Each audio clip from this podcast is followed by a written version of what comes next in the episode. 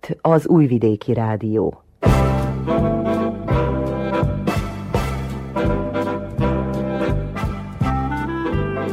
Mozaik Grárhema köszönti a délelőtti mozaik hallgatóit. Érdekes helyek, események, emberek, ez lenne dióhéjban a mai műsor tartalma. De lehet kicsit bővebben is fogalmazni. Itt lehetőség nyílik arra, hogy az egészséges elfogadja a beteget, a beteg az egészséges. Holott ők egymás között annyira szerethető emberek, még segítőkészek, hogy lehetne őtőlük tanulni. Nem lenézni őket, hanem fölemelni kellene. Fölemelni valamiféleképpen az emberek, egészséges emberek közé. És nem, őket nem érdekli a gazdagság, nem érdekli azt, hogy van szép ruhám, vagy van 13 pár cipőm, vagy valami. Legyen egy, és el tudjak menni haza, mert ő nekik ez az otthon. A Szent Tamási Gyöngy Egyesület inkluzív táborában jártam. Azért van egy nagy különbség, hogy, hogy itt Vajdaságban magyarnak lenni az ugye egy, egy kisebbség, és ezért más egy kicsit a hagyományokhoz való ragaszkodás, más a motiváció mögötte, mert magyarnak meg palócnak lenni az igazából itt egyet jelent a hagyományokkal. Az Anna-napi búcsú több településen is nagy ünnep. Ezúttal a kupuszinairól szólunk. Itt többek között Mohos Zsófia Magyarországi Fotóművész kiállításában is lehetett gyönyörködni, amely a mi bácskertesünk és a magyarországi rimóc hagyományait örökítette meg. Első óránkban szó lesz még egyszer a vajdasági jótékonysági licitről, Csernyák Zsuzsannát faggatjuk. Nagyon érdekes esemény volt az én életemben is, ugyanis már többször kísértem itt otthonomból online a liciteket, most viszont ez egy nagyon nagy mértékű volt, és el is mentünk a másik temerini adminisztrátorral együtt Kanizsára, és részt vettünk ezen az élő liciten. Második óránkban a sokak által várt nyugdíjas kort mutatjuk be, két hölgy életén keresztül. Most már ott is vannak szomszédok, vannak barátok, van minden, de én, ez az én otthonom. Itt születtem, itt szomszédokkal itt nyitva vannak a kerítések. Ez a szomszéd, az a szomszéd, ez a szomszéd, ez, mi egymáshoz járunk.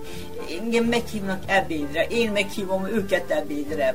Ha én valamit sütök, akkor viszek nekik, ők hoznak nekem. Minden nap átmegyek hozzájuk, vagy ők jönnek át. A zombori Spitzer Marika néni többek között arról is mesél, hogy az év egy szakát, pontosabban a téli szezont Budapesten tölti, de amennyire kedveli a magyar fővárost, annyira szívéhez nőtt szülőhelye is. Szezon végén a nyugdíjasok mehetnek nyaralni. Hát olyankor 10 eurós egynapos ott lét belefér a mi büdzsénkbe is, csak ki kell tudni fizetni az odautat és visszautat, amire szintén sok lehetőség van. A szabadkai Fejfer Mártát sem kell félteni, hogy nyugdíjasként a 8. X betöltése után ne tudná feltalálni magát és élvezni a szépkorúak éveit. Ennyit előjáróban. Vágjunk bele! Egyhetes tábort szervezett a Szent Tamási Gyöngy, a fejlődésben elmaradt személyek egyesülete a Kiserdei stadion mögötti téren immár 18. alkalommal. Az idei motto Gyere, légy velünk, hangolódj a természetre.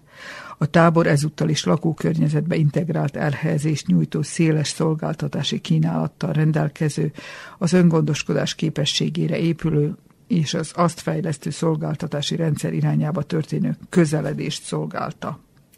A munkába a fogyatékossággal élő emberek érdekképviseleti szervezetei mellett az egészséges fiatalok és önkéntesek, a helyi civil szervezetek és háttérintézmények képviselői is bekapcsolódtak. Néhányan közülük a tábor, de az Egyesület munkájáról is beszélnek.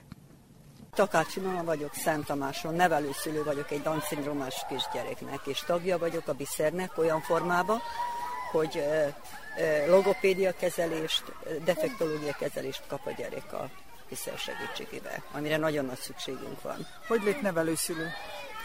Hiányoznak munkaévek, és uh, oktat, Petőfiben Topolyán a cipőgyárba dolgoztam, de nem írtak be minden évet, és uh, uh, javasolták, hogy legyek nevelőszülő. Rávállalkoztam, és az első pillanattól kedve Mihást felajánlották.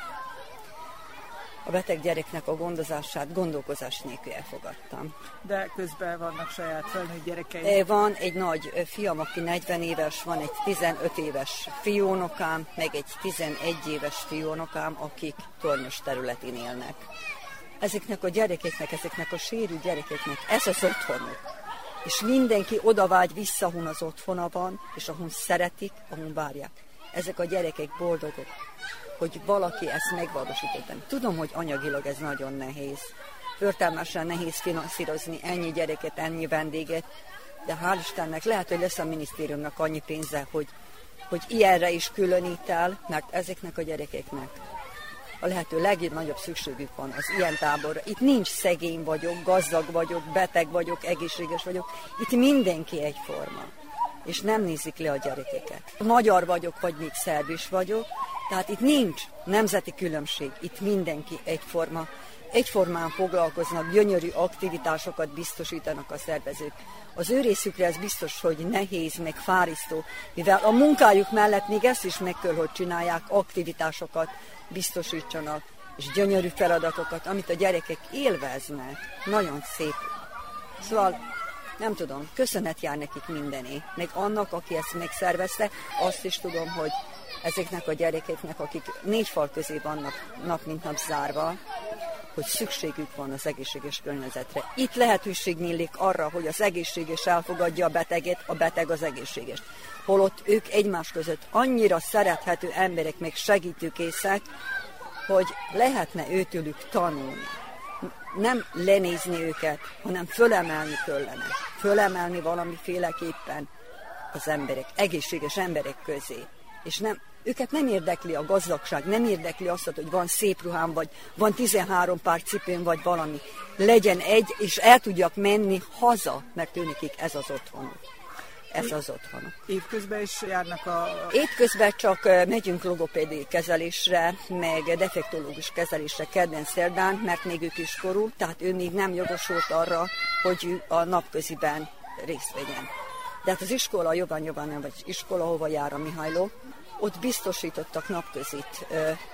Csak ő neki az a legnagyobb probléma, hogy nem akar megmaradni senkivel rajtam kívül. Bennem megbízik, senki másban meg nem. Az fölösleges kérdés, hogy mi lesz, ha eljön a nyugdíjaztatása ideje? Ő nálam marad, ameddig csak én élek. Én ezt a gyerekét ki nem fogom lökni az utcára. Az utolsó leheletén fogok harcolni azért, hogy ennek a gyereknek szebb, jobb élete legyen. Goncul Kerika vagyok, szintén helyi, az a Szent Tamási, és úgy értesültem erről a táborról, hogy a hugom is a Biszerbe jár, ugyanis speciális szükségletei vannak, és hallottam, hogy lesz tábor, és szükség van önkéntesekre. És ez az önkéntes munka mindenki felé irányul, vagy csak a testvéreddel foglalkozol? Mindenki, aki a táborban itt van, és nagyon-nagyon felemelő érzés. Örülök, hogy elvállaltam. És mit tudsz segíteni itt? bármiben az étel kiosztásától, a különböző kézi munkákban segíteni, az akadálypályákon elmenni, akár toaletre elkísérni őket, szinte bármiben. Tábor egyik szervezője, főszervezője. Igen, Szabó, Szabó Marin. Marinella, defektológus vagyok a Gyöngy Egyesületben. Már négy éve itt vagyok az Ekokampon, meg már négy éve itt dolgozok és nagyon örülök mindig, amikor a július vége közeledik, azért mert ez az EcoCamp egy nagy örömöt hoz mindenkinek, a mi felhasználónknak is, 20 vannak, akik minden nap jönnek a napközibe. Ők is itt vannak, meg itt vannak a, a kisgyerekek a rendszeres populációból is, és ez egy inkluzív kamp, és tényleg nagyon örülök, hogy látom, hogy nincsen külön, nincsen olyan, hogy most a rendszeres különbség, pop- különbség, meg nincsen olyan, hogy most a gyerekek a rendszeres populációból félnek, vagy valamit nem akarnak velük csinálni. Mind, mindenki őket. együtt van, és mindenki részt vesz egyforman minden vagy műhely munkában, kézi munkában, poligonokban, mind, minden játékban együtt vannak, és együtt tartsák magukat és ez a legfontosabb itten.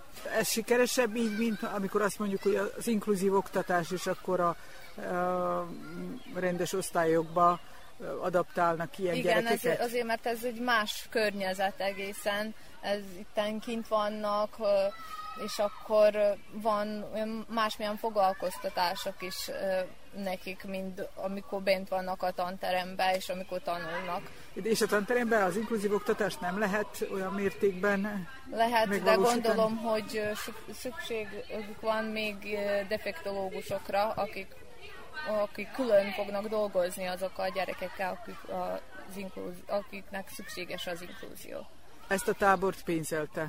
A Vajdasági Élelmiszerbank támogatása által a részvevők számára minden nap biztosította az üdítő kávé, csokoládé, munkaügyi, foglalkoztatási és szociális politikai minisztérium anyagi támogatása is itt van, akkor a Vörös Kereszt Szent Tamási szervezetének önkéntesei, akik minden nap itt vannak velünk, a Túriai Knézsövina motoros klub, aki e, éppen tegnap hozta a, a babfőzeléket, és minden évben itt vannak, jönnek a motorokkal, és ezt nagyon nagyon szeretik is a gyerekek, és már megszokták is, hogy ők minden évben hozzák a babfőzeléket. Akkor a kultúrai otthon ők a székeket adták a kampnak, meg még sok ember, aki segített a sátort megcsinálni, idehozni az egész cuccokat, a, akkor itt vannak az önkénteseink is, akik jelentkeztek, és az nélkül nem, nem bírtuk kivinni ezt a kampot a végig. Egész héten voltak vendégek is. Igen, egész héten voltak vendégek. Máma itt vannak a, a Verbászra vendégek, a Verbászi Egyesületből. Voltak itten Zomborból is, Szabadkáról, Feketicsről, voltak Újvidékről, Zentáról, minden nap voltak vendégük. Ebben, ebben az évben nagyon sok gyerek is jelentkezett, minden nap 80-on fölül vannak akik itt vannak, akik részt vesznek. A tábor ma délután véget ér, ezek után következik a vakáció, vagy lesz még valami a nyáron? Uh, igen, most akkor szünet van neki két héten, az két hetet, az mindig úgy van Kamp, amikor befejeződik, akkor tudják, hogy két hetet szüneten vannak, és akkor pedig folytassuk rendszeresen a napközit. Tervünkben van, hogy megyünk kirándulni augusztus 25-én Divcsibarára, öt napot ott leszünk, úgyhogy tavaly is voltunk ott, és nagyon jó volt nekik az a, a levegő és a séta is, meg mindent, amit ott csináltunk, úgyhogy ebben az évben is eldöntöttük, hogy oda menjünk. Hát akkor jó utat és sok szép élményt. Köszönjük!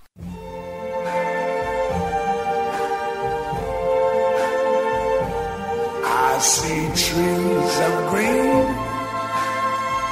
red roses too.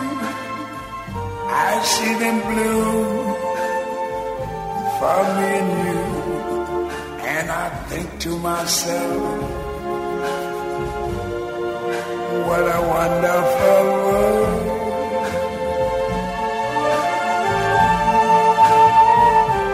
I see skies of blue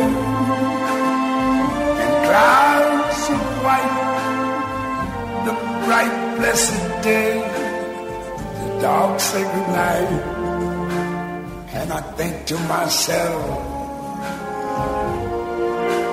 what a wonderful world.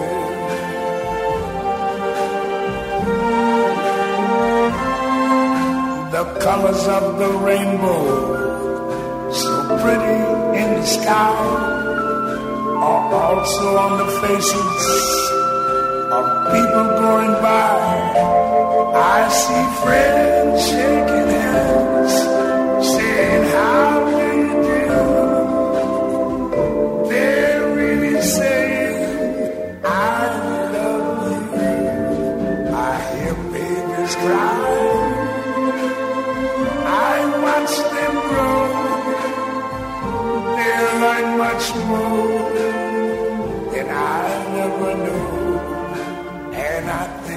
myself, what a wonderful world.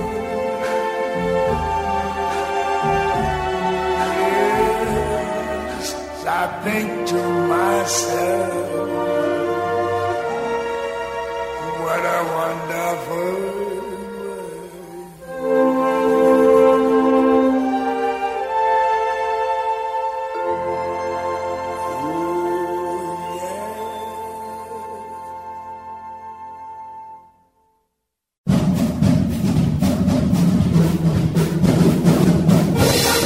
Bácskertesen a hétvégén nagyobb volt a nyüzsgés, mint egyébként. A Szent Anna napi búcsú hazahívta az elszármazottakat is.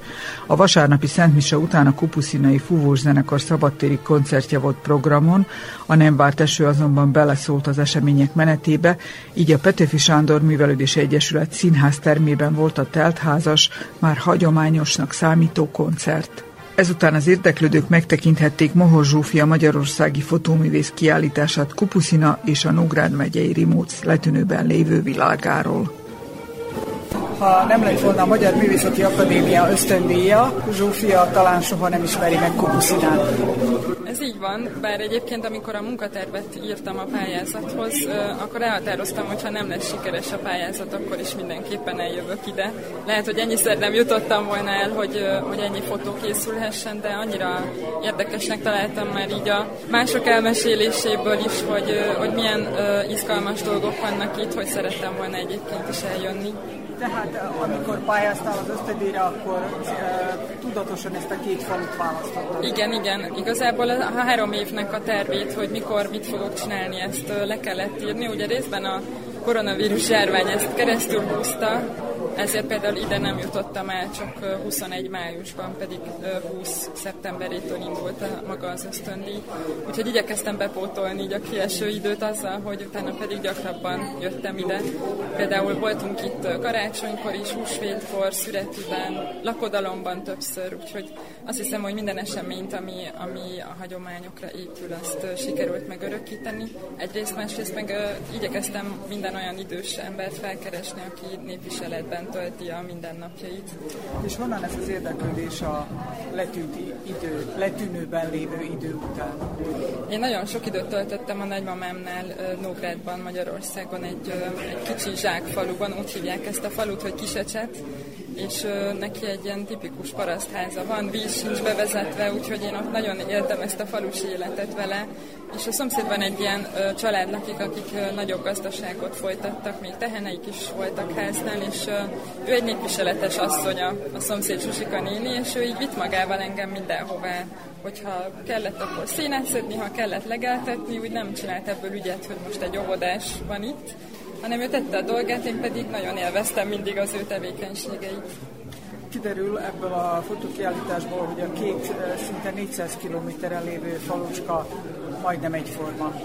Igen, eh, nagyon sok hasonlóság van közöttük, már csak így a sorsokban is, eh, amiket az idősektől hallok, mert hogy nem csak fényképezek, hanem mindig igyekszem a történetüket is megőrizni, ezt a könyvembe fog majd megjelenni. És Azért van egy nagy különbség, hogy, hogy itt Vajdaságban magyarnak lenni az ugye egy, egy kisebbség, és ezért más egy kicsit a hagyományokhoz való ragaszkodás, más a motiváció mögötte, mert magyarnak meg palócnak lenni, az igazából itt egyet jelent a hagyományokkal. Szokták mondani az itteniek nekem, hogy hát Magyarországon könnyű magyarnak lenni, és annyit gondolkoztam ezen, hogy nekünk ugye természetes, akik Magyarországon születtünk, hogy mindenki magyar körülöttünk, és a hagyományok is mást jelentenek, úgyhogy ilyen szempontból egy nagyon nagy tapasztalat és egy tanulás volt nekem, hogy ide eljuthattam, és, és beleláttam ebbe a világba és ez az itteni kupuszini világ, a kupusziniak hogy fogadtak? Szerintem elsőre egy kicsit ilyen furcsán, hogy most ilyen messziről ez az idegen lány jön, hogy követni szeretné a falu életét, de szerintem utána látták egy az őszinte érdeklődést rajtam, és igazából befogadtak. Azt hiszem, hogy teljes mértékben most már nem is tudok úgy végigsétálni a falun, hogy valaki ne szólítana meg, és bennem is megszületett ez az érzés, hogy ide hazatérek ebben a három évben, úgyhogy szeretném is tovább folytatni majd ezt a munkát, hogyha nem is ilyen gyakran tudok majd jönni, de talán akkor lesz ez a sorozat igazán értékes, hogyha igazán hosszú távon tudom folytatni. Hallottuk a beszélgetés során, hogy könyv is készül erről a három éves munkáról. Ez folytatása, vagy pont az íre?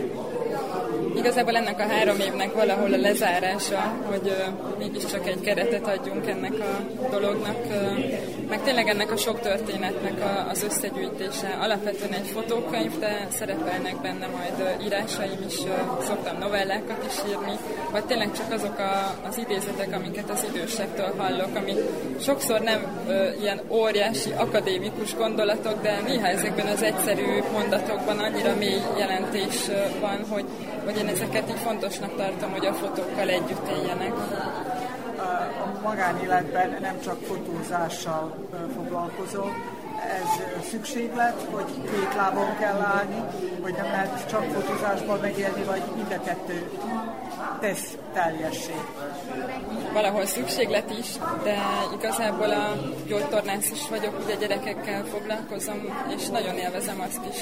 Az is egy terápia, meg a fotózás is néha tud egy terápia lenni, úgyhogy bár nagyon úgy tűnik elsőre távol el egymástól a kettő, de mégis nagyon hasonló és talán az a legnagyobb közös, hogy emberekkel foglalkozom mind a kettő során. Mohos Zsófiát hallottuk, a folytatásban pedig még egy kicsit szóljon a Kupuszinai Fúvós Zenekar, a búcsú alkalmával szervezett koncerten készült a felvétel, a zenekar vezetője és karmestere Dienes László.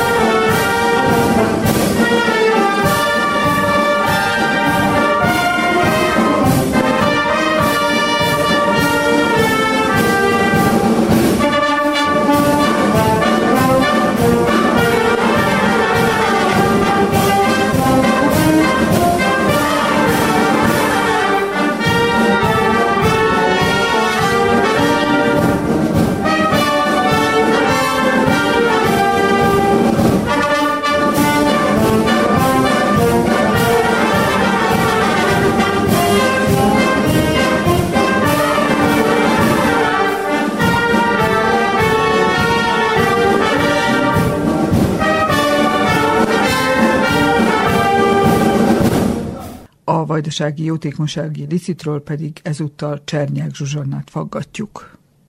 A Vajdasági Jótékonysági Licit ez egy eh, Facebook csoport gyakorlatilag, és eh, a Budi Humán vagy Légy Humánus eh, csoporton belül tevékenykedik Csernyák Zsuzsanna, Temerini, illetve az egyik Temerini tagja ennek a csoportnak, illetve hát nem is csak a tagja vagy, hanem a szervezők között, vagy ha én jól tudom. Hát ez hivatalosan adminisztrátor.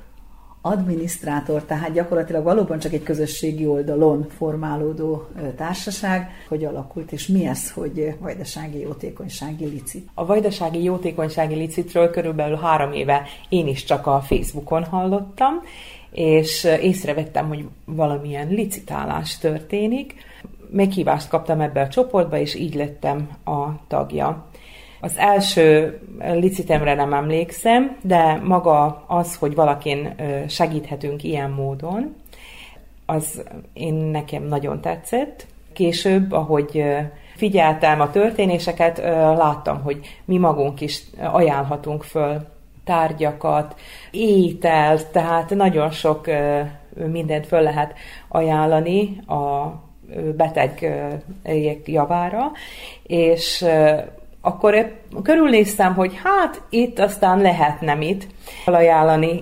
Akkor, amikor ez a csoport alakult, ugye valójában a Gajódi Olivérnek szeretett volna mindenki segíteni. Ez egy egyszeri összefogás volt.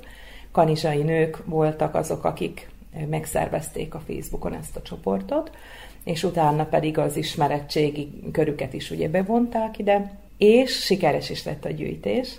Olivérnek sikerült összegyűjteni a pénzt, megmozgatni a vajdaságot, a vajdasági magyarokat, akkor eszméltek rá, hogy olyan szép kis közösség formálódott ez a csoport köré, hogy kár lenne megszakítani ennek a létezését. És úgy jöttek erre a, az ötletre, hogy akkor bevonnának, maradnának ahhoz hülyek, hogy vajdasági licit legyen, és más gyerekeket is, fölnőtteket is, rászorulókat is bevennének ebbe a, a csoportba, akik megkeresik őket esetleg, vagy akikre ők fölfigyelnek, hogy így segíthessük őket. A budi humánhoz annyi köze van az egésznek csak valójában, hogy akiket segítünk ezen a csoporton belül, ők mind hivatalosan regisztráltak ennél az alapítványnál, és a az összeg, a licitált összeg, amit befizetnek, az a Budi Humán alapítvány folyószámlájára megy. Ez egy Facebook közösség, saját magunk szervezünk, minden nagyon transzparens, mindent tudni lehet, látni lehet, épp azért, mert hogy szeretnénk, hogyha mindenki látná, nincs mismásolás, hivatalos számlára megy a pénz, és minden az emberek között előtt történik. Persze ennek a csoportnak van szabályzata, azt követjük, minden esetben. Megvan, hogy mikor lehet egy licitet lezárni, mit lehet a licitre föltenni, mit nem szabad, mennyi lehet egy kezdőösszeg, hogy nézzük azt, hogy kié a legnagyobb összeg a licit záráskor, magát a folyamatot végig kísérjük, hogy befizette-e, föl kell tölteni ugye ezeket a befizető lapokat, utána jelezni kell, hogy feladták-e a csomagot, megkapták-e a csomagot, és miután mindez megtörtént, akkor törölhető csak a poszt. Hányan dolgoztok, hányan vagytok adminisztrátorok a csoportban? Körülbelül 10 adminisztrátorban, moderátorral együtt, ez nagyon kevés ember, mert majdnem 30 ezer főt számlál a csoport maga, és mi folyamatosan keressük is, úgyhogy most is mondták a hölgyek, hogy ha az interjúra sor kerül, akkor buzdítsam az embereket arra, hogy jelentkezzenek adminisztrátornak, jelentkezzenek fölajánlónak, és hogy nézzenek be a csoportba, hogyha tudnak, akkor licitáljanak is moderátoroknak az a feladatuk, amiket igazából ugye várunk, ők segítők. Követik a posztokat, és akkor emelik ezeket a mappákat. Vagyis láthatóvá teszik őket egy kis hozzászólással, egy lájkkal, segítik azt, hogy mindig a résztvevőknek a szeme elé kerüljön. Ez a sok licit van, hogy naponta 100 licit van, és akkor elő nézzük, hogy hetente akkor az már 500 licit. Van, hogy nem látjuk, ezért szükséges az, hogy legyenek olyan emberek, akik rászánnak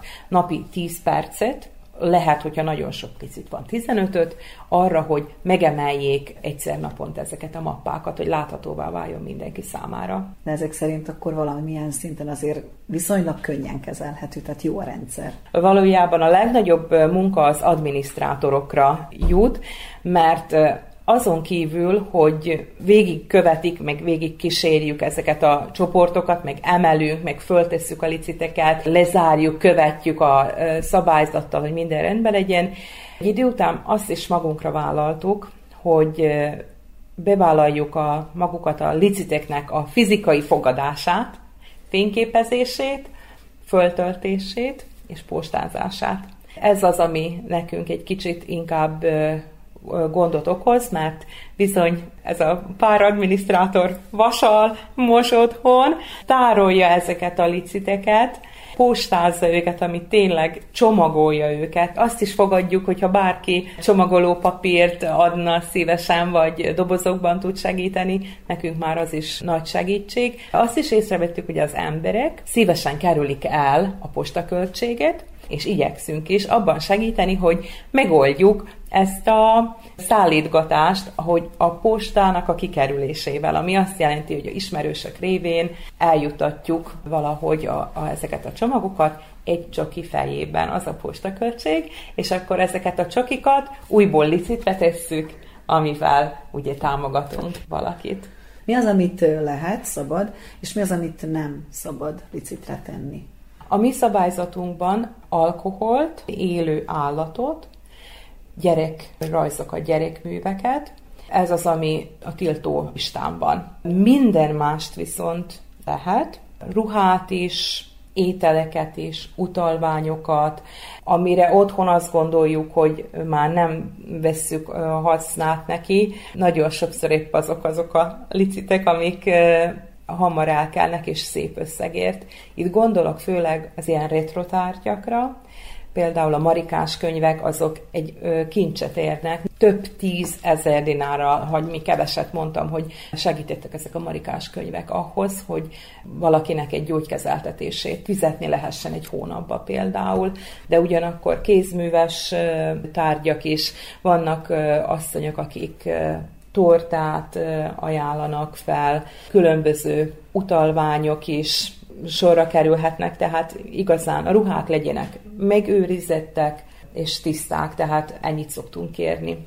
Volt egy nagyon érdekes, Licit is adai fiatalember ajánlott föl egy kerékpárt, azzal, hogy elhajtja a nyertesnek ez még Oliverért ment ez a licit, és tudom, hogy nagyon nagy kalandos licit lett belőle, nagyon szép összegért vette meg valaki a szomszéd faluban, vannak nagyon szép összefogások. A minap is egy temerini fiatalasszony fölhívott, hogy Zsuzsi, nekem van levendulám, de valaki kellene, hogy kis tasakokat varjon hozzá. Akkor a barátnőmet megkérdeztem, hogy te tudsz varni, esetleg van ilyen reszti anyagod? És ma másnap jelentkezett, hogy 24-et megcsináltam, és ezt én ilyen szeretett levendula csomagoknak neveztem el, és egy SMS-ért tettünk föl három kis tasakot, persze még aznap elkelt. Ezt szeretem én ebben, ez innen töltek ezek én ebből az emberi jóindulatból, jóságból, teljesen boldoggá tesz, és ugye főleg az, hogy máson is segítünk, akik nem is tudjuk elképzelni, hogy milyen nehézségeken mennek keresztül ezek a fiatalok, idősek is, ugye, akiket eh, támogatunk. Nagyon sokáig csak eh, csendes szemlélője voltam a csoportnak, szívesen licitáltam. Én már most három éve a szülinapi ajándékokat, karácsonyi ajándékokat úgy nézem, hogy eh, ha van számomra ott megfelelő, akkor ott szeretem megvásárolni, és ugyanúgy szívesen teszünk fel alkalomattán a licitre is tárgyakat és az utóbbi fél évben jelentkeztem én is adminisztrátornak, először moderátornak. Nagyon tele van a szívem, hogy egy nagyon segítőkész közösség, bármilyen megmozdulás van, szívesen küldenek SMS, szívesen licitálnak, nagyon sok licitárgyat hoznak hozzánk, tényleg segítőkészek. És a füzetemnél épp most tartok az ezredik licitnél, de ez mondjuk egy három hónapja kezdtem el így azt hiszem írni. 90 ember van, akinek segített már ez a jótékonysági licit, hogy elérje a különböző apró céljait, mondjuk rá egy havi kezelést, vagy ugye egy évi kezelést, vagy eljusson arra a kezelésre, amire szüksége volt, vagy megkapja azt a gyógyszert, amire szüksége volt. Most is várjuk a, a liciteket, akik szívesen tennének föl valamit licitre, bátorítjuk őket, mert itt vagyunk, ránk lehet írni, szívesen segítünk abban, hogy ezt hogyan kell, hogy megtegyék. Itt a csoportban nem csak licitek vannak, hanem vannak nagyon jó SMS játékok is. Most volt harmadik szülinapja ennek a csoportnak, és hogy élő online licit volt. Ez egy nagyon érdekes esemény volt az én életemben is, ugyanis már többször kísértem itt otthonomból online a liciteket, most viszont ez egy nagyon nagy mértékű volt, és el is mentünk a másik temerini adminisztrátorral együtt, Kanizsára, és részt vettünk ezen az élő liciten. Valakit először ismertem meg az adminisztrátorok közül, maga az az esemény is, hogy hihetetlen, több mint 600 felajánlás volt ott a Zolnánál, aki a megálmodója ennek a licit csoportnak, nála történt ez az online licit, délután 4 órától éjjel 2 óráig tartott, folyamatosan bárki részére lehetett licitálni, úgy néztük, hogy mindenki részére egyformán készítettünk csomagokat, folyamatosan mentek a méztől, a befőttől kezdve, a tisztítószerekig, a ruhákig, tehát a virágokig, nagyon sok virág, és nagyon sikeres volt. Számban nem is emlékszem, hogy mennyi tárgyat sikerült ellicitálni, de körülbelül 270 ezer dinár gyűlt össze az élőlicit folyamán. Vajdaság minden részéről kísérték ezt a, az eseményt, hogy egy szép, megszerveztük, hogy ki hogy viszi el ezeket a licit tárgyakat, hogy minél egyszerűbben, minél könnyebb legyen magának a licitálónak, és fölemelő élmény volt. Sok licitünk meg is maradt, azokat most viszont folyamatosan töltjük fel, úgyhogy lehet kísérni a licit csoportot is, több gyereknek és földnőtnek gyűjtünk ebben a csoportban, de Págiranitát ki kell emelnem, mert ő neki nagyon sürgős az idő, nagyon szorítja, nagyon igyekszünk minél több licitet föltenni neki,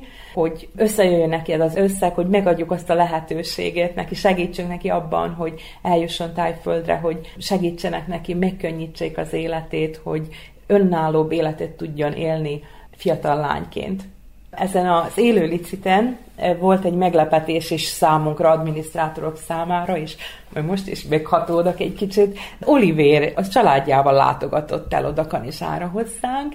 Nagyon örültünk neki, Olivér is érdeklődve tekintett, láttuk a kis okos szemét is, hogy ő ugye egy betegebb testbe van zárva, de nagyon okosak a szemei, egy értelmes kisfiú, és ez a gyógyszer, amit ő megkapott, ez ő neki egy jobb életet biztosít, ők például sokszor írnak is a csoportba egy-egy kis képpel, egy üzenettel az anyuka tudósít bennünket arról, hogy hol tart Olivér. Andrea is, aki szabadkai, és őnek is nagyban hozzásegített pont ez a csoport, hogy összejöjjön a pénz, és kijusson Tajföldre. Őnek is az életminőségén nagyon sokat javított ez a beavatkozás.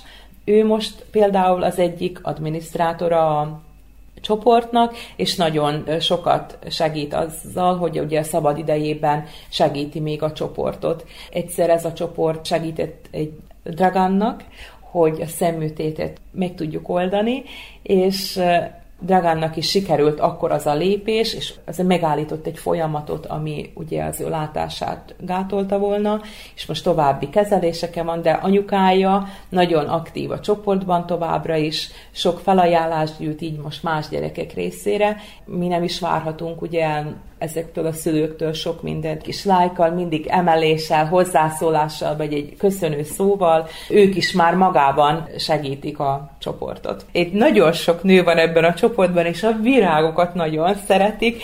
Most az élő liciten is nagyon sok virágfelajánlás volt, és már előre szóltam a temerinieknek, hogyha a licitálnának, autóval leszünk, és hogy szívesen hazahozunk minden licitet. Mire észbe kaptam, akkor megláttam egy ilyen szép nagy dombot virágokból, és haza is jöttek, de azért is érdekesek, mert az emberek nagyon szívesen licitálnak virágmagokra, virágra is. A saját magánoldalamon is szoktam fölhívást intézni a temeriniekhez, hogy ilyen virágja kinek van a kertben, ennél licitálnának, vagy hogy ki ajánlnak föl szívesen virágok, virágokat.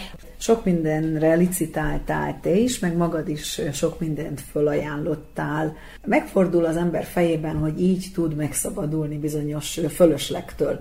Ezt tapasztaljátok, hogy erről szól, vagy valóban nagyon az ember szívéhez közeli, kedves dolgokat ajánlanak föl? Ez nagyon változó amikor azt mondjuk, hogy megszabadulnának dolgoktól. Igen, ez is megtörténik, mert a például egy költözéskor, házvásárláskor vagy házküvítéskor más célból, akkor megkérdeznek, hogy mit szólok ehhez, hogy erre lenne érdeklődés, hogy most dobják a szemétre, mert nekik nincs rájuk szüksége, vagy valaki ezt értékelni, becsülni.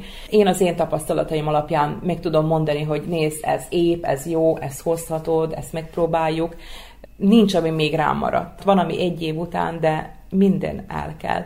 Régi dunszos üvegek, gondolok még arra tényleg régiekre, a nagymama dunszos üvegekre, fonott kosarak, amik épek.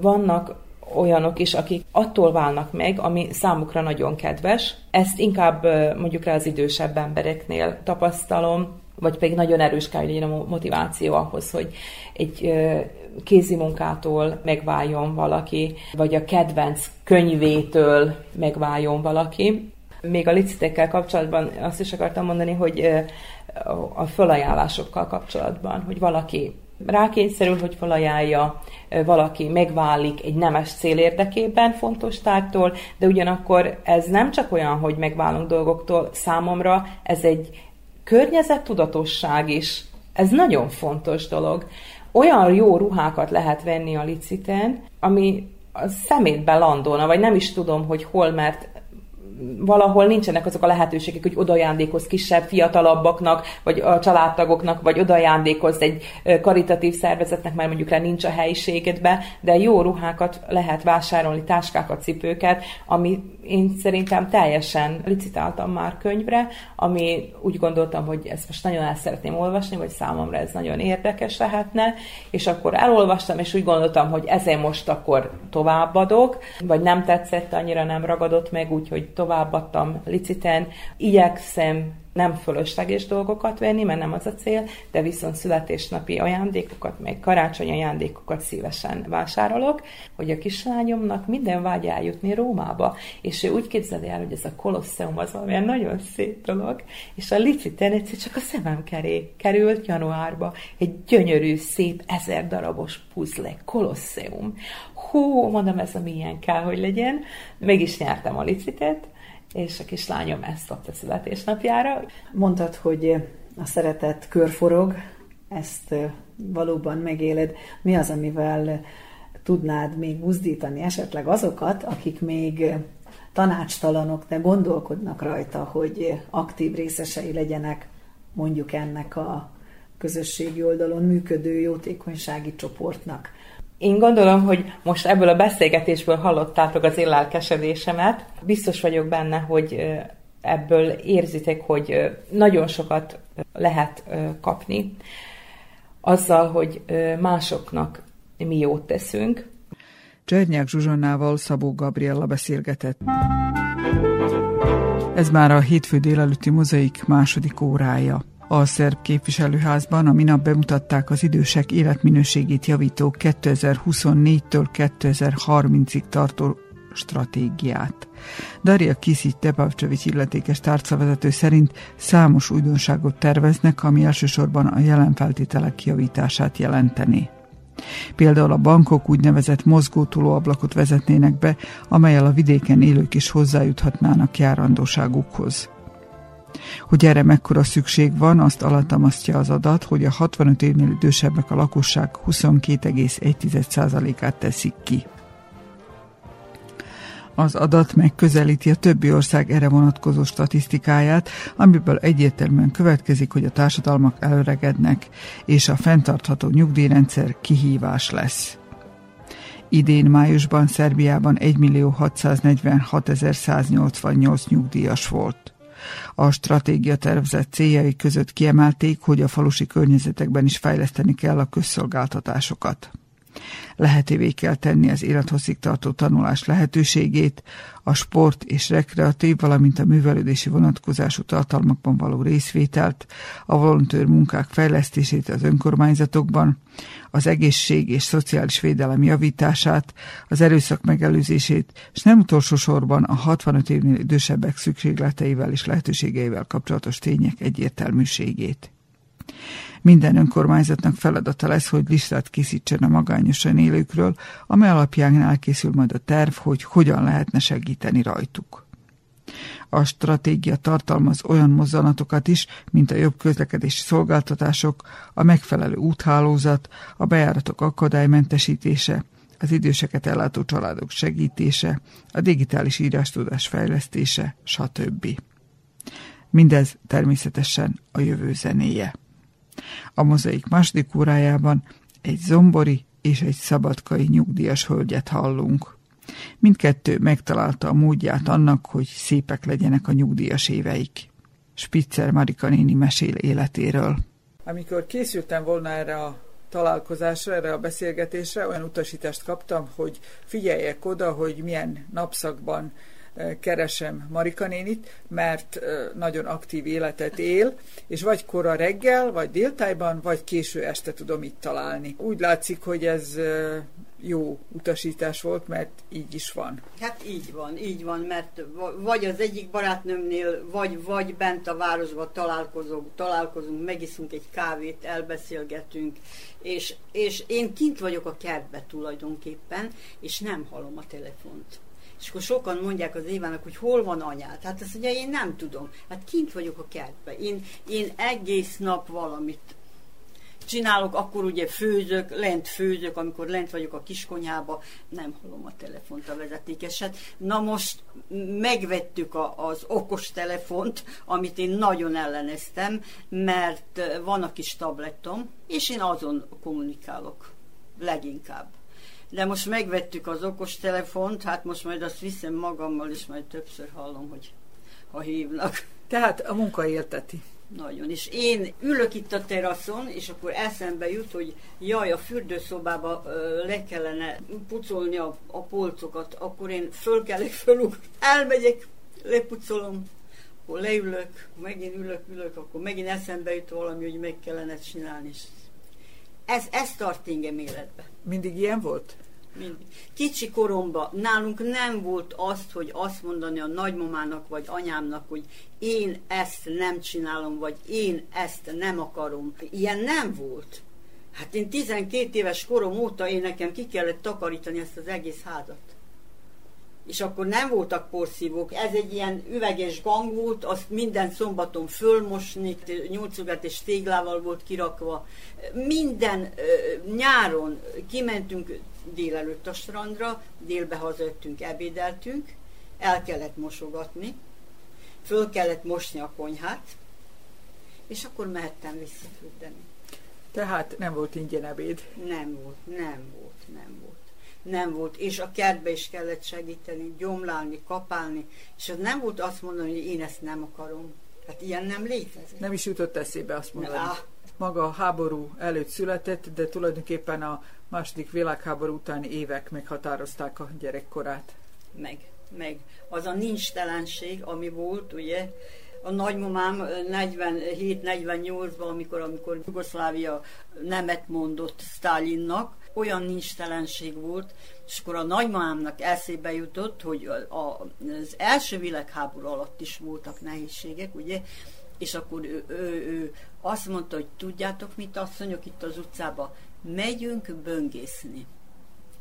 És ősszel, amikor kiszedték a krumplit, meg a hagymát a, a határba, akkor az asszonyok az utcából, én 12 éves voltam mentünk böngészni, fölkapáltuk a fél határt, és hát hoztunk fél zsák krumplit, három zsák krumplit. Amit, amit bent hagytak, azt mi kikapáltuk, átkapáltuk. Két telet így éltünk át. És kislányok mindig is szerettek öltözködni. Az öltözködés... Öltözködni? Szegény anyám kettőből csinált egy ruhát, és én, amikor középiskolás voltam, akkor egy ruhám volt, amivel mentem táncolni, de azt csináltuk a lányokkal, hogy cseréltük a ruhákat. Egyik héten az egyiken volt, a másik héten a másikon. A másikon volt. Így éltünk. És az, hogy Szabó lánya volt, az nem segített a Nem helyzeten. segített. Apám az, az 51-ben meghalt, anyám szegényként mit maradt velünk kettőnkkel, meg a nagymamával a házba, ugye, és, és hát nagyon nehezen éltünk. De megvették minden évben, megvették a kis malacot, egy malacot a nagymama, egy malacot anyám, mert a nagymama az külön konyhát vezetett, mivel eltartott egy öreg nénit a nyugdíjáé. És az anyám ment kukoricát törni ősszel, és azzal a kukoricával fölnevelték a malackát, és azt tartott. A bizony, a zsírnak ki kellett tartani decembertől decemberig. Így éltünk. Ez azt jelenti, hogy megtanították spórolni? Vagy meg, beosztani? Meg, meg, ne, és én még mai nap is spórolok. Az én lányom nem tud spórolni, de én spórolok. És ez hogy néz ki? Hát úgy néz ki, hogy én az az első, hogyha megkapom a számlákat, de ez volt anyámnál is, meg a nagymamánál is, hogy kifizették a számlákat, és akkor ami maradt, abból éltünk a hónap végéig. Anyám elsőjén megkapta a fizetést, és köz, következő elsőjéig ki kellett tartani. Az úgy van, hogy én, én mindig félreteszek. És akkor ami mindezek után marad, azt költi? Azt költöm. És nem, nem dobálódok, hogy most olyan nincs. De most a piacról hozott haza egy szép virágot? Hoztam. Arra nem, tessék megnézni, arra nem sajnálom. Arra nem, én ebbe élvezek. Hát, nem iszom, nem cigaret, minden nap megiszok egy kis pálinkát. Minden délbe ebéd előtt megiszok egy pohárka pálinkát. Minden évben kisüttetek egy, egy, egy füst pálinkát, abból kapok 15, 18, 19, néha kapok 22 litert, attól függ, hogy milyen édes az alma. Az nekem elég, és van, ha megyek valahova, tudom, hogy mit viszek, viszek egy liter pálinkát. És ezt nem tudta átadni a lányának? Vagy ő már egy másik generáció? Hát ő már egy más, egész, egész másképp él, egész másképp. Másképp főz, és amikor megfőzi ugye az ebédet, szombat, vasárnap ő főz, és akkor mindig kérdezi, anya, ugye ez neked, ez, ez neked, ma ízlik, nagyon jó, csak főzi. Habár én szeretek, nagyon. Én minden nap megfőzök magamnak. Én minden nap megfőzök magamnak. ha keveset is, de frisset. Vagy annyit főzök, hogy akkor egyik nap máma eszem, akkor hónap más valamit, harmadnap megint megeszem azt, amit ma főztem. Most ma, ma mondjuk csinálok egy ilyen lecsófélét, de már megvan a zöld bableves, amit tegnap főztem.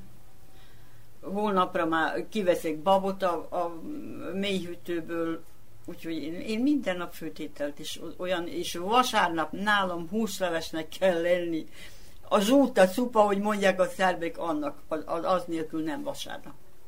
Főzni kitől tanult meg a nagymamától, vagy ez Nagymamám az 25 évig a szabadkönyves Páholyba szakácsnő és házvezetőnő volt. És nagyon jó főzött. Tőle tanultam meg. Anyám is tőle tanult meg, meg én is. Azt mesélte a nagymama, hogy kétszer egy hónapban, elsőn meg 15-én voltak a, voltak a nagy vacsorák, és egyszer egy évben voltak az asszonyok is hivatalosak, egyszer egy évben, különben csak a tagok, a férfi tagok, és hát ott, ott aztán volt dínom-dánom minden volt terül asztaltam. Azokat az ételeket manapság már nem is főzik talán. Á, na, de hát azért a nagymama az, az készítette mondjuk a borjú briszlit, töltött borjú briszlit, meg hát szóval csinálom én még a töltött borjú briszlit. Hogy készíti? Hát úgy, hogy, hogy a, a, citrairól a májat, bele főzök, főtt tojást összevágok, ugye a fehérje az olyan szépen, szép márványos lesz, akkor zsömlét leáztatok, bors, hát ami megy egy töltött csirkében, azzal megtöltöm, de borjumájjal, a borjubrislit borjumájjal. Megtöltöm, összevarom, kisütöm, és gyönyörűen lehet szeletelni. De ez csak különleges alkalmakra készítés? Persze, ez csak egy ilyen nagyobb ünnepre. Magamnak nem csinálom. Az édesapja, mondtuk, Szabó volt, a, a férje, aki pedig az élete párja volt, igen, igen. ő pedig táskásmester. Igen, igen, igen, igen. Ja. 17 évvel volt idősebb tőlem, de 43 évig, én azt mondom, mindenkinek csak olyan házasságot kívánok, mint amilyen az enyém volt. 80 éves volt, amikor meghalt. Persze a szüleim, nagy, anyám meg a nagymám különösen, mert ő elvált ember volt, nem miattam vált el, mert már három éve el volt válva, amikor e, én feleségül mentem hozzá, és nem volt gyerek az első házasságban. Tíz évig élt az első feleségével ha lett volna gyerek, akkor nem mentem volna férőzni, mert én nem lettem volna jó most, ha én nagyon szigorú anyuka is voltam, meg én, én ilyen vagyok, én most is ilyen vagyok, nem tűröm a, az igazságtalanságot, és még bizony meg is vertem én férfiakat is. Meg. Mert? Mert mondjuk kint a csárdán ott nekünk volt bungalunk, ugye aki ott rendetlenkedett, meg én szétvettem a széket rajta. Nekem szerencsém volt, hogy egyszer se ütöttek vissza a férfiak. Egy kuncsaftnak a fehér inge a kezemben maradt, hogy megrengattam. Elküldött a anyám, és én megkérdeztem háromszor, Staszireko? Ő háromszor megismételte, én kimentem a pult mögül, elkaptam, adj neki. Tehát a, a mesterné szerepét töltötte be. Igen, és közben nagyon megjöttünk a munkásom is, meg én is, mert akkor leszaladt a munkásom is az emeletről, és berúgdosta, és kirúgdostuk a az udvarból, mert a férjem mindig azt mondta, hogy bogárkám, a kuncsafnak, ha nincs igaza, mindig igaza van, mindig igazat kell neki adni. Hát én most nem adtam igazat. Különben a kuncsaftok nagyon válogatósak voltak? Az még az az idő volt, amikor még varták a hát hogy táskákat. Hát, Gobelin építettünk be a pénztárcákba, a táskákba, Németországból jöttek abba a 60-as években, 70-es évek elején, hát ez a nagy divat volt nem tudom, mi nekünk jó kuncsaftjaink voltak, és, és állandó kuncsaftjaink, és akkor iskolás táskát nem lehetett kapni mindenhol. Nálunk vették az iskolását, rengeteget csináltunk, rengeteget. Akkor még a műanyag nem igen volt használatban. Á, nem, minden bőrből ment. És a bőrt hol szerezték be? Szlovéniában, Krányba.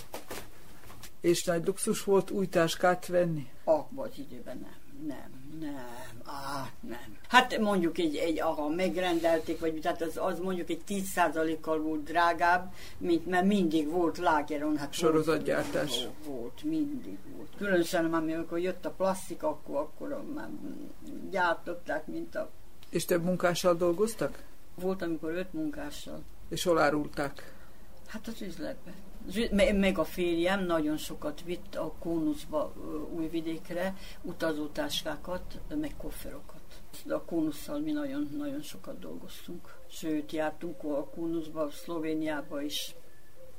Meg, meg a, amikor, amikor ugye a 70-es években ezek a gyerek decses ténye, amikor kell... Gyerek takarékosság. Igen, a bankok mindig adtak ilyen ajándékot a hát azt is rengeteg, itt én szív alakú kis pénztárcákat, meg, meg kulcstartókat, meg hát ezt, ez, ez, ezer számra csináltuk a bankoknak.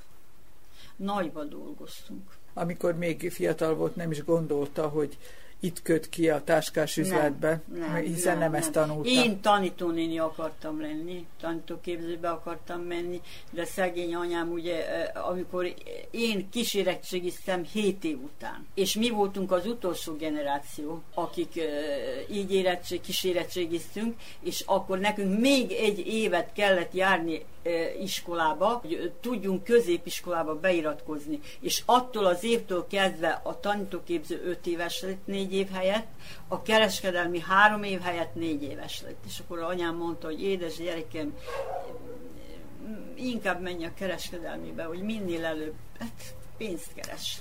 De nem sokat dolgozott a szakmájában. Két és fél éve.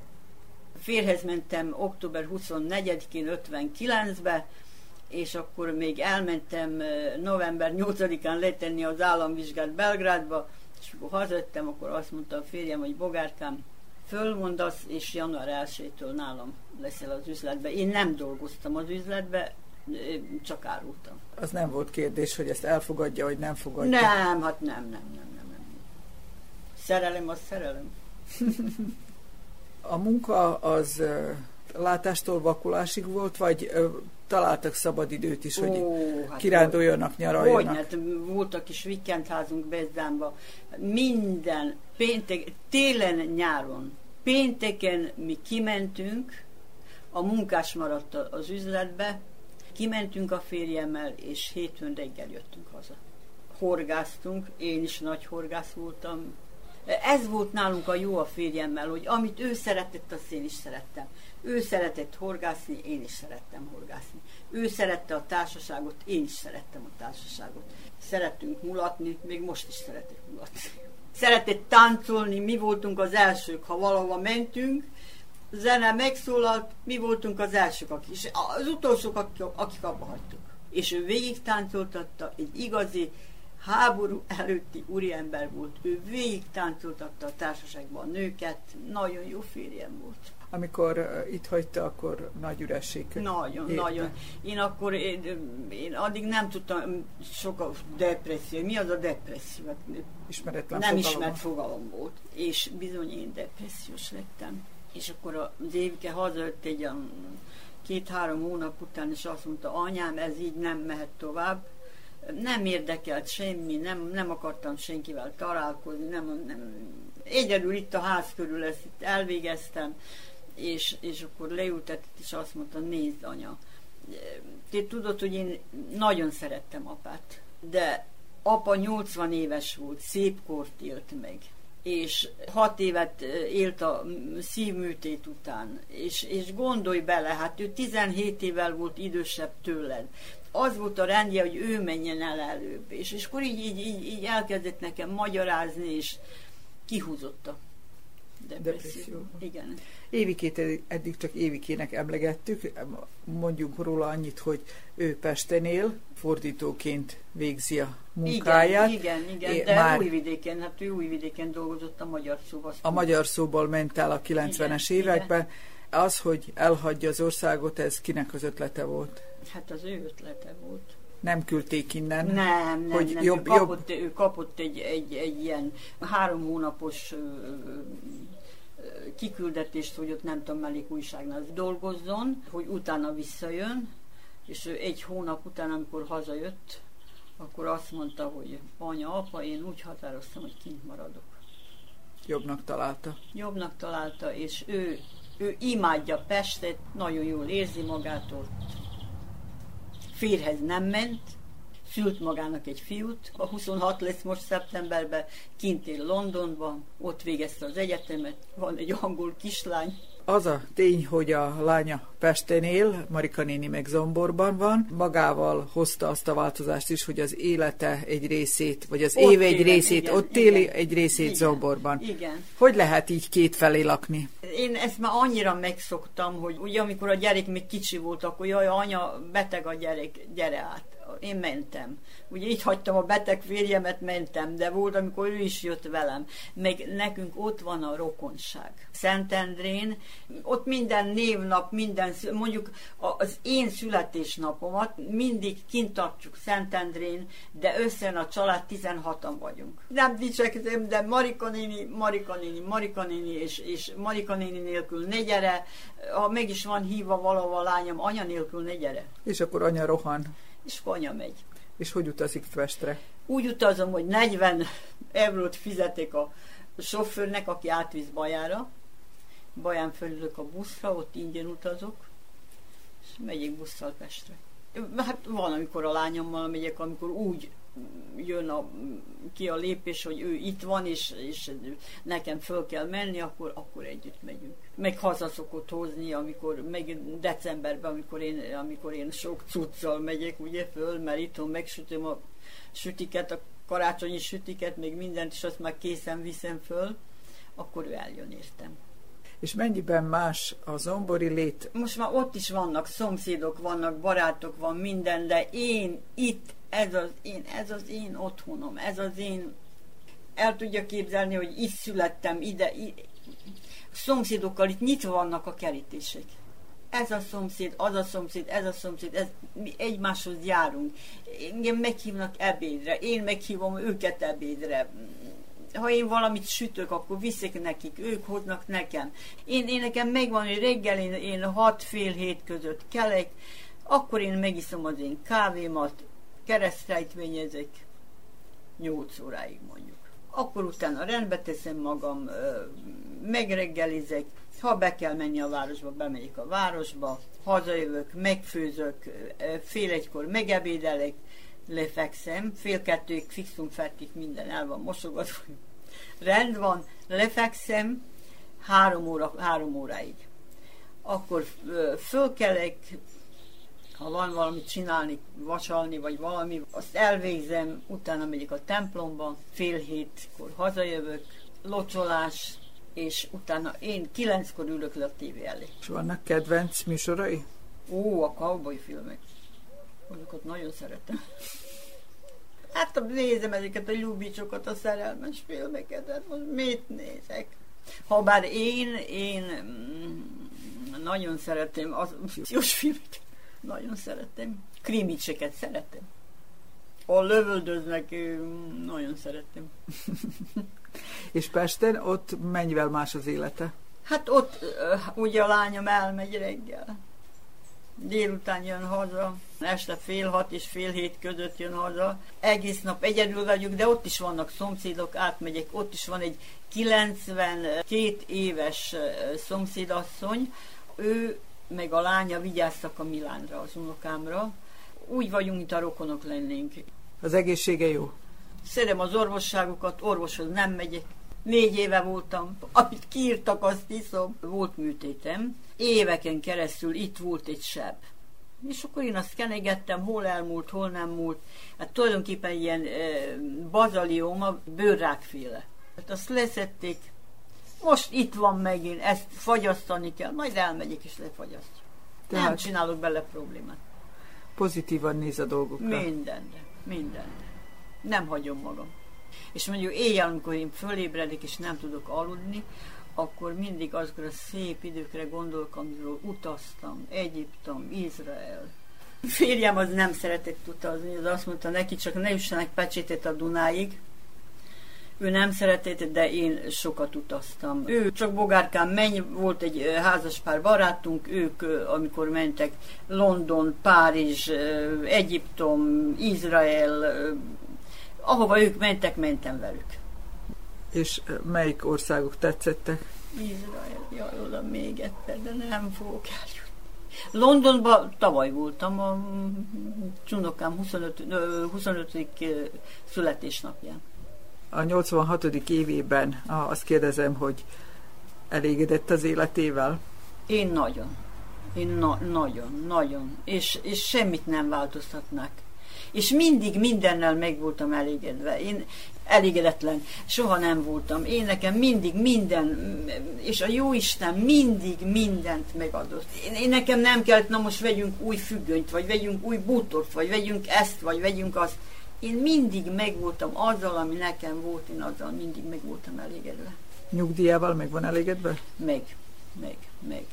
Hát az én férjem mindig mondta, Vogárkám, neked nem lesz gondod. Hála jó Istennek, ami nekem kell, az és még abból fél is tudok tenni. És azt, amit félretesz, azt mire költi? Semmire, spórolom. Mit, de mire? Vagy marad a lányomnak. Most már nem utazok. A memória az jó. Az még jó. A keresztrejtvények segítenek? Igen, igen, és, és egyedül a neveket, azt, azt, azt és akkor ABCD mondom, és aki eszemben nem jut. Tehát mások is elfelejtik. A lányom a negyedik emeleten van, minden nap leföl, leföl, leföl, piacra megyek, viszem a cuccokat.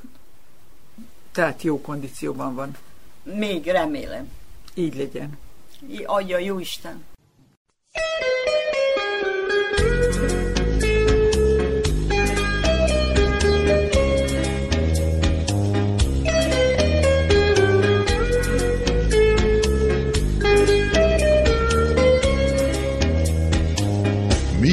Nyílnak a zombori rózsák, és illatozva lengenek. A város küldi felém csókját, mikor majd én elmegyek. Az éven rózsaszírmok szállnak, és csókolják a szememet. Majd hallom zúgását a fáknak, mint siratnak engemet. Elmegyek most messze én, zokog már a falevél, mögöttem a fáradt nyár, könnyes táncot jár. Ha nyílnak a zombori rózsák, majd visszajövök újra én, a város rám leheli csókját, és boldog leszek majd én.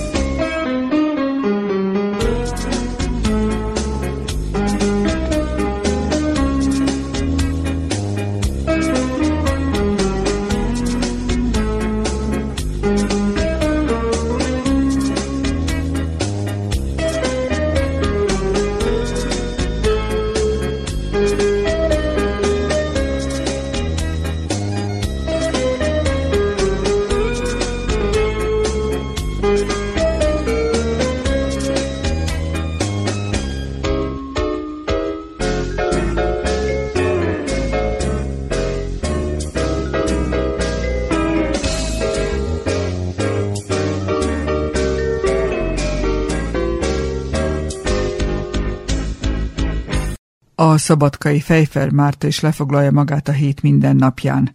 Tanulhatnak példáján azok, akik korosztálytól függően azt mondják, hogy unatkozom, mit csináljak. Hogy az évek nem jelentenek semmit, azt bizonyítja Fejfer Márta példája is, aki idén 15 éve nyugdíjas, és még mindig nincs egy szabad percesen. Ezt mivel igazolja? Azzal igazolom, hogy a Szabadkai Német Egyesületnek az alelnöke vagyok, alapító tagja, és nagyon izgalmas, érdekes kultúr életet él ez az egyesület. Akármennyire kicsi is. Így van, meghívunk művészeket, mérnököket, zenészeket, akik előadnak, papokat, akik előadásokat tartanak, és mindig tömbben van, minden székünk foglalt. Most legutoljára volt egy sorozatunk, professzor dr. Fürszner István egy sorozatot adott elő, például a dél-amerikai zene, a tangó, a spanyol flamenkóról, akkor most lesz nem sokára a fádó, az a portugál népzene, akkor a gitárzenélésről, akkor a citera zenék hogy keletkezett, még hol kezdték, kitalálta ki a citerát, és az hogy terjedt el az egész világon, Japántól kezdve ugye a mi citeráink, a Dunatisza között, stb. az osztrák egyi citera, ezt mind ugye ő nagyon szépen elmesélte nekünk, nagyon érdekes képekkel és zenei betétekkel, úgyhogy egy nagyon kvalitásos szép előadásokat tudunk hallgatni. Most fogja, tehát a fádó következik, a sanzonok és az operettek, most az őszi blogba ezek lesznek benne. Közben írjuk a cikkeket, és nyomtatjuk a Gukmál újságunkat, az egybe dolgozva ugye a bilingvális óvodával, a német, magyar, német, szerb óvodával, és a bilingvális alsó iskolával, és nem utolsó sorban a Kosztolányi ugye, nyelvgimnáziummal, akik szintén számítanak mindig ránk, és tudunk velük is együtt dolgozni, tehát nagyon sok a dolgunk, és csináljuk. És vannak-e tervek az őszre? Igen, a Német Egyesületbe én is szeretnék egy előadást tartani. A világhírű 19. században élt Ferenc Eisenhutról, és azt fogom elkészíteni három nyelven, ugye, magyar, szerb és németül vetítéssel, klubban ugye nagyon szép besegítenek ugye azok, akik értik az elektronikát, úgyhogy USB-ről nagyon szépen lehet képeket is vetíteni, stb. mert itt a hangsúly tulajdonképpen a festményeken van, ugye.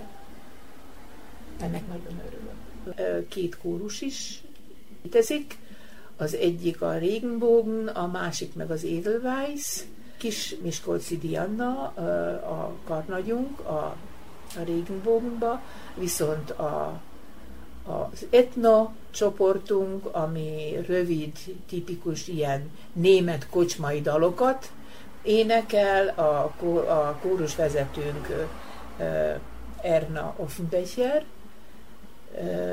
úgyhogy mikor elkészülünk egy 5-6 ilyen dallal, akkor a koncertot adunk ezekből, és ez is ugye szépíti és tarkítja a mi kulturális ö, erőfeszítéseinket, úgyhogy tudjunk Szabadkának ilyesmit is nyújtani manapság. És a klub is kap időnként ajándékul például egy belgrádi kirándulást igen, a német nagykövetségtől minden évben meghívnak bennünket erre az újraegyesülés napját, amit ünnepel Németország, egy úgynevezett Garten ahol tudunk találkozni a német nagykövettel, tudunk vele beszélgetni, megvendégelnek bennünket, ez is egy szép gesztus, ahol találkozhatunk a Goethe intézetnek az embereivel, akikkel szintén kapcsolatunk van, úgyhogy nem elveszett dolog az, hogy Szabadkán van egy német egyesület. De Mártának nem csak a német egyesület körüli munka az élete. Így van, mivel német eredetű vagyok, perfekt beszélek németül, Németországban voltam egyetemen, ott studíroztam, ott doktoráltam le kémiából, tehát perfekt beszélem a nyelvet, és így segítek azoknak, akiknek most nyelvvizsgát kellett tenniük, hogy tudják a diplomáikat honosítani, és kint dolgozni, munkát vállalni. Ápolónők, orvosok, patikusok, akik innen elmennek dolgozni ugye nyugatra, sőt, még a mi egyszerű asszonyaink is, akik ápolni mennek, illetve gondozni nyugatra, azoknak is meg kell tanulni az A1-es nívó, ugye konyha nyelvet, hogy kint tudjanak működni. Ez a munka egyfajta helyzetkép felmérés is tulajdonképpen, hiszen a munka folyamán kiderül, hogy milyen sokan látják a boldogulást nyugaton. Hát igen, mert na, sokkal jobbak ott az órabérek, és hogyha az ember egy számadást csinál, akkor belelát abba, hogy igenis megéri. Nem kérdezem, hogy hány diákja van Mártának, de biztosan kopogtatnak folyamatosan. Igen, igen, igen nem ez, panaszkodhatok. De ez az érdeklődés, ez nem lanyhul az idő múlásával? Nem, sajnos elég intenzív, és marad intenzív. Tehát az azt jelenti, hogy igenis, nagyon sokan még kifelé kacsingatnak és mennek is. Azt mondja a mondás, hogy holtig tanul az ember a nyelvet, tényleg lehet sokáig tanulni? Mármint, hogy belekezdeni a nyelvtanulásba? Persze, hogy akarat kell csak hozzá. Mert az iskolában mi tanultuk az, az alapokat, hogyha visszagondolsz. Legtöbben ugye tanultak németet és angolt, sőt oroszt, de arra lehet építeni az angolra és az, arra az egyszerű ugye német tudásra, és főleg az akarat. És ami motiválja ezeket a személyeket, az csak a jobb kereseti lehetőség. Hát sajnos igen. És ez elég ahhoz, hogy az agytekervényekbe induljanak. Így van, így van, mert hát valamit valamiért, ugye? Amikor uh, nincs órája Mártának, akkor Márta mivel foglalkozik? Fordítok, lefordítottam dr. Rita Fleisznek a gyermekoperáját, az Imolát, megvan magyarul és szerbül, és én a librettót lefordítottam németre. Akkor a mi írójaink Milován Mikovicsnak egy egész verses kötetét lefordítottam. Molcer Mátyásnak a haiku kötetét úgy szintén lefordítottam. Németre. Tehát ezzel is foglalkozom, és a mi újságunkban, Gukmálva viszont folytatásokban jelenik meg a Dunamenti sváboknak a kálváriája, a Duna és a Tisza között, hogy a mi őseink mikor jöttek, ugye 350 évvel ezelőtt ide le, még Mária Terézia ideje alatt, és hogy mi történt velük, és stb. stb. Ezt is ugye cikkekbe írom a mi újságunkban. És ezek a fordítói munkák, ezek frissen tartják az elmét. Pontosan. Imádok fordítani. De ha jól látom, az asztal tele van szudoku rejtvény újságokkal is. Ez, ez egy másik... Ez a pihenés. Igen. Nagyon szívesen csinálom a szudokút, keresztrejtvényt. És az évek múlását nem érzi. Nem lehet érezni, nem is akarom. Sok a dolgom, mindjárt arra gondolok, hogy holnap ezt kell csinálni, holnap után. Egy hétre előre van egy agendám, mindre beírom ugye a már meglevő terminusokat, és az, ami hozzájön, azokat beírom. És mindig tetre készen kell, hogy legyek. És ez elégedettséggel tölti el? Persze, öröm. Hihetetlen. Megelégedés és öröm és pihenésre mikor van idő? Mikor jut el valami pihenőhelyre? Hát a pihenőhely, amikor meglátogatom ugye a gyermekeimet, a két fiamat és a négy unokámat, az egyik fiam Szlovéniában van, a másik a Adán ugye a Tiszaparton, és uh, akkor pihenek. Akkor látom a cseperedni a kis csiribiriket. 13 éves a Heidi, egy feje magasabb, mint én, akkor van a Martin, az 8 éves, olyan matek, matekozó, hogy a nyolcadik helyen van Szerbiába, első osztályosok között, olyan a kis fejecskéje, akkor a kis Amélia, az három éves, és a Helga az született tavaly októberben. Tehát négy gyerek, négy, négyféle napa. korosztály. Igen. És mikor van együtt a család? Nagyon ritkán sajnos. Azt nagyon nehéz összehozni. Ez a legnagyobb baj. És a Skype az tud-e helyettesíteni közös Ó, együttlétet? Persze, kénytelen voltam megtanulni, hogy ezt az WhatsApp-tól kezdve a Messenger, meg, meg a, a Facebook, az összes létező ugye digitális lehetőséget, ez miatt, hogy őket is el tudom érni minden pillanatban, és kaphatom a képeket, küldhetem a képeket. Ez egy öröm. Mártával pár évvel ezelőtt beszélgettünk annak kapcsán, hogy eh, a nyugdíjasok is eljuthatnak a tengerre nyaralni. 2023 eh, nyarán továbbra is ezt vallja? Igenis, és tervezem az idén is. Augusztus végén jönnek a Szlovéniából a gyerekek ide-haza, és akkor engemet is elvisznek, és lemegyünk Crikverica mellé Novi Podolszkiba ott van is ismerősöm, egy szabadkai bunyavác hölgy, és az nagyon örül nekem, mert sok német vendége van, hogy lesz, aki beszél velük. Ez lesz az első nyaralás, amikor az unokákkal is együtt lesz? Nem, tavaly előtt, még Brács előtt közösen mentünk nyaralni, egy kis luxus nyaralás volt, a fiam kibérelt egy ilyen vitorlás jachtot, és akkor mentünk azzal együtt az unokával, az nagyon szép volt.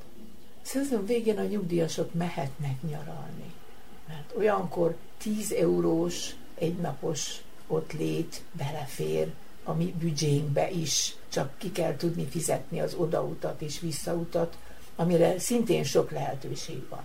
A barátnőm az Isztriára megy, átmegy eszékre. Taxival eszéken repülőre ül, és 35 euróért elmegy Púlába. Németországból lejönnek a gyerekei, és ott találkoznak Púlán. Ez is egy megbadás például. Tehát a leleményességen múlik sok minden. Igen, igen. Tehát valahogy meg lehet oldani mindig. És mely helyek a, leg, a legmegfelelőbbek az idősebb generáció számára? Én rettentően szeretem a, a tengervizet, a vizet. Általában én, hogyha bemegyek, akkor egy-két óra bent vagyok. Tehát az úszás. Az a finom sós víz, az a sós levegő, óckodni kell persze az erős ugye ufalsugárzástól, ebben minden benne van. Az a napozás, meg ilyesmi, meg azok a játékok, hát azt csinálják a fiatalok. A hosszú élet titka, remélem, hogy Márta egyetért velem, az egészséges életmód, életvitel is, és lévén, hogy vegyészetet fejezett, ehhez feltételezem, hogy nem kell sok literatúra, hogy tudja és művelje. Igenis, a legszűkebb környezetemben például a gem és lekvárkészítés, és a gyerekeket is mindig fölvilágosítom. A kis unokámat megtanítottam kezet mosni, aki utána az egész óvodának parancsolta, hogy kell kezet mosni. Mert megtanítottam a fogorvosomat is, hogy kell kezet mosni, illetve vizet spórolni. Hogyan? Hogy megengeded a csapot, és bevizezed a kezed, és elzárod a csapot, akkor szappanozol, mindenféleképpen, ugye, és utána megengeded a csapot, és nem így folyjon, hanem csak éppen hogy, és lemosod ugye ezt a habot, piszkot, és akkor egy kis alkoholzseli, és tiszta a kezed. És nem folyni hagyni azt a csapot, míg te szappanozod, masszírozgatod a kezedet. Ennyi az egész, ilyen pillanat, ugye?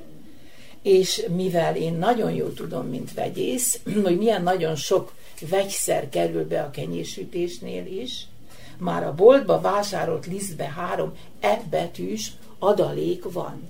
Tehát én az összes élelmiszer adalékba került vegyszert, kombinációt, mert nem csak egy van, hanem egy sorozat kombinációja, írtam róla egy kis könyvecskét, amit nagyon szeretnék kinyomtatni szintén, két nyelven megjelentetni, hogy melyik ebetű milyen vegyszert rejt magába, és mire hat. Nagyon sokat már ugye betiltottak, azokról is fogok írni, hogy hány évig lehetett használni, aztán be lett tiltva, tehát ez is egy nagyon érdekes és jó lépés, amiről az átlagembernek is tudnia kell. És eh, lehet-e úgy élni, hogy kiküszöböljünk minél több élelmiszeradalékot? Igen, lépésről lépésre sajnos.